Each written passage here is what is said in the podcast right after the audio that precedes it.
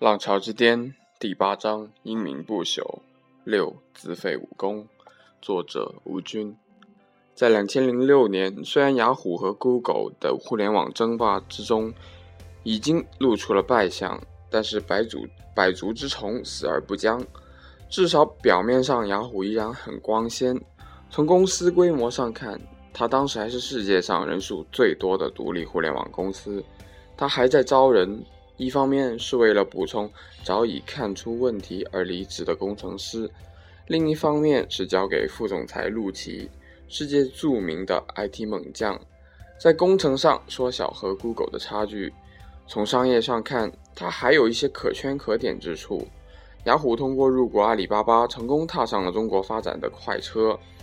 二零零六年，雅虎以十亿美元现金加上已经毫无意义的雅虎中国，从阿里巴巴最大股东，也就是雅虎的投资人软银集团手中换到了阿里巴巴的 百分之四十 的股份和 百分之三十五 的股票权。从所有权上讲，雅虎成了中国这块这家快速发展的电子商务公司的最大的股东。我想精明过人的阿里巴巴 C E O 马云先生今天一定很后悔，因为阿里巴巴集团的一部分 B to B 部门在香港上市之后，价值就已经超过了一百亿美元，而以雅虎占 百分之四十 几，它可以收回投资已经达到了六十亿美元了。何况阿里巴巴还没上市部分，比如淘宝和支付宝等更大。雅虎的这笔投资四年后的今天已经有了至少百至少十倍的回报了。但是和 Google 的竞争不是靠一两次成功的投资或者一两个有执行力的领导就能获胜的。 Google 毕竟有更多更好的执行官和主管，而且更重要的是 Google 有着非常健康向上的工工程师文化，使它从来不缺乏创造力。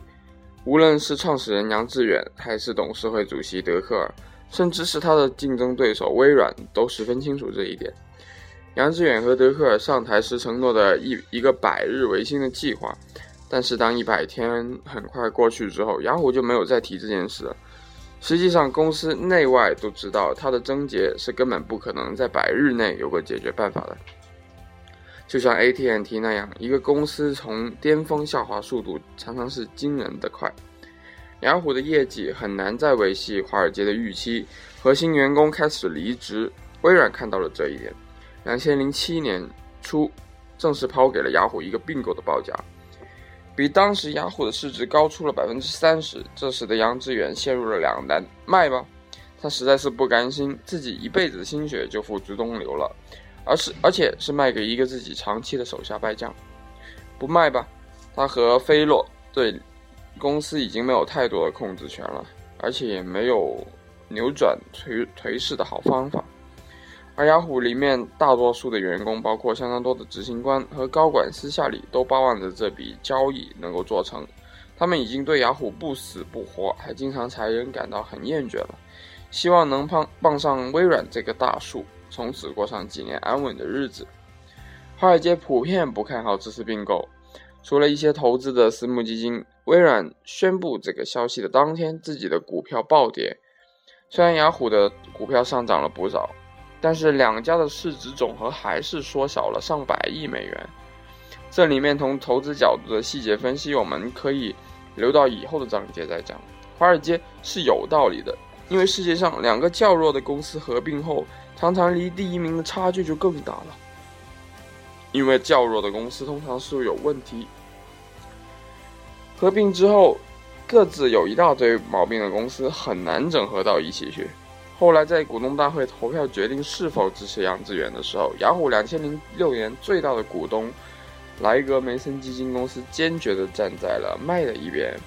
而那个基金那个基金的基金经理比尔米勒是华尔街最负盛名的业绩最好的基金经理，他的看法代表了华尔街的主流看法。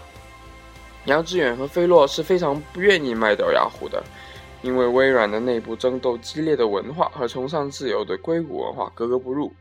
但是这两位创始人需要得到更多的投资人的支持，才能保持雅虎的独立性。而做到这一点很简单，只要提高收入，同时减少人员就可以了。正如我们在前面的一节介绍的那样，只要他用 Google 的广告系统替代掉自己的，就能够做到收入提高，而且不需要太多的工程师。精明的 Google 果然向雅虎抛出这个设想，没有其他选择，雅虎董事会接受了这个方案。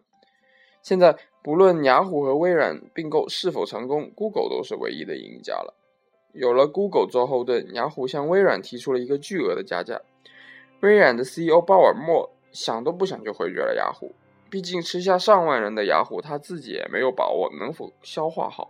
现在雅虎必须回到 Google 的怀抱，统一广告平台了。但是由于美国反垄断法的严格限制，使得这次的合作很难获得批准， Google 最终知难而退，雅虎两头落空。这次微软强行收购本来还能维持几年的三国博弈的美国互联网格局，迅速变成了 Google 和微软的单挑，而作为老二的雅虎已经出局了。毫无疑问，雅虎是这次事件上最大的输家。在这以后，包括陆琪在内的雅虎第二批聪明的员工也逐渐离开了雅虎，而另外还有大批输家，就是以卡尔伊钦为首的一些私募基金和对冲基金。当时他们大量的购入雅虎的股票，具有强烈的赌博色彩。他们赌这次并购一定能成功，可惜他们不了解杨致远对雅虎的感情，也不了解他的对手 Google 和微软的底，最终闹出了炒股炒成股东的笑话。愤怒的伊钦等人要求在股东大会上罢免杨致远和雅虎的董事会主要成员，但是由于华尔街著名的投资人比尔·米勒等人的公开支持，杨致远等人平安过关。但是作为交换的条件，伊钦等人也顺带进入了雅虎的董事会。雅虎的董事会就是这么一个大杂烩，大家关心的主要问题已经不是如何发展，而是如何把投资挣回来，或者少损失一点。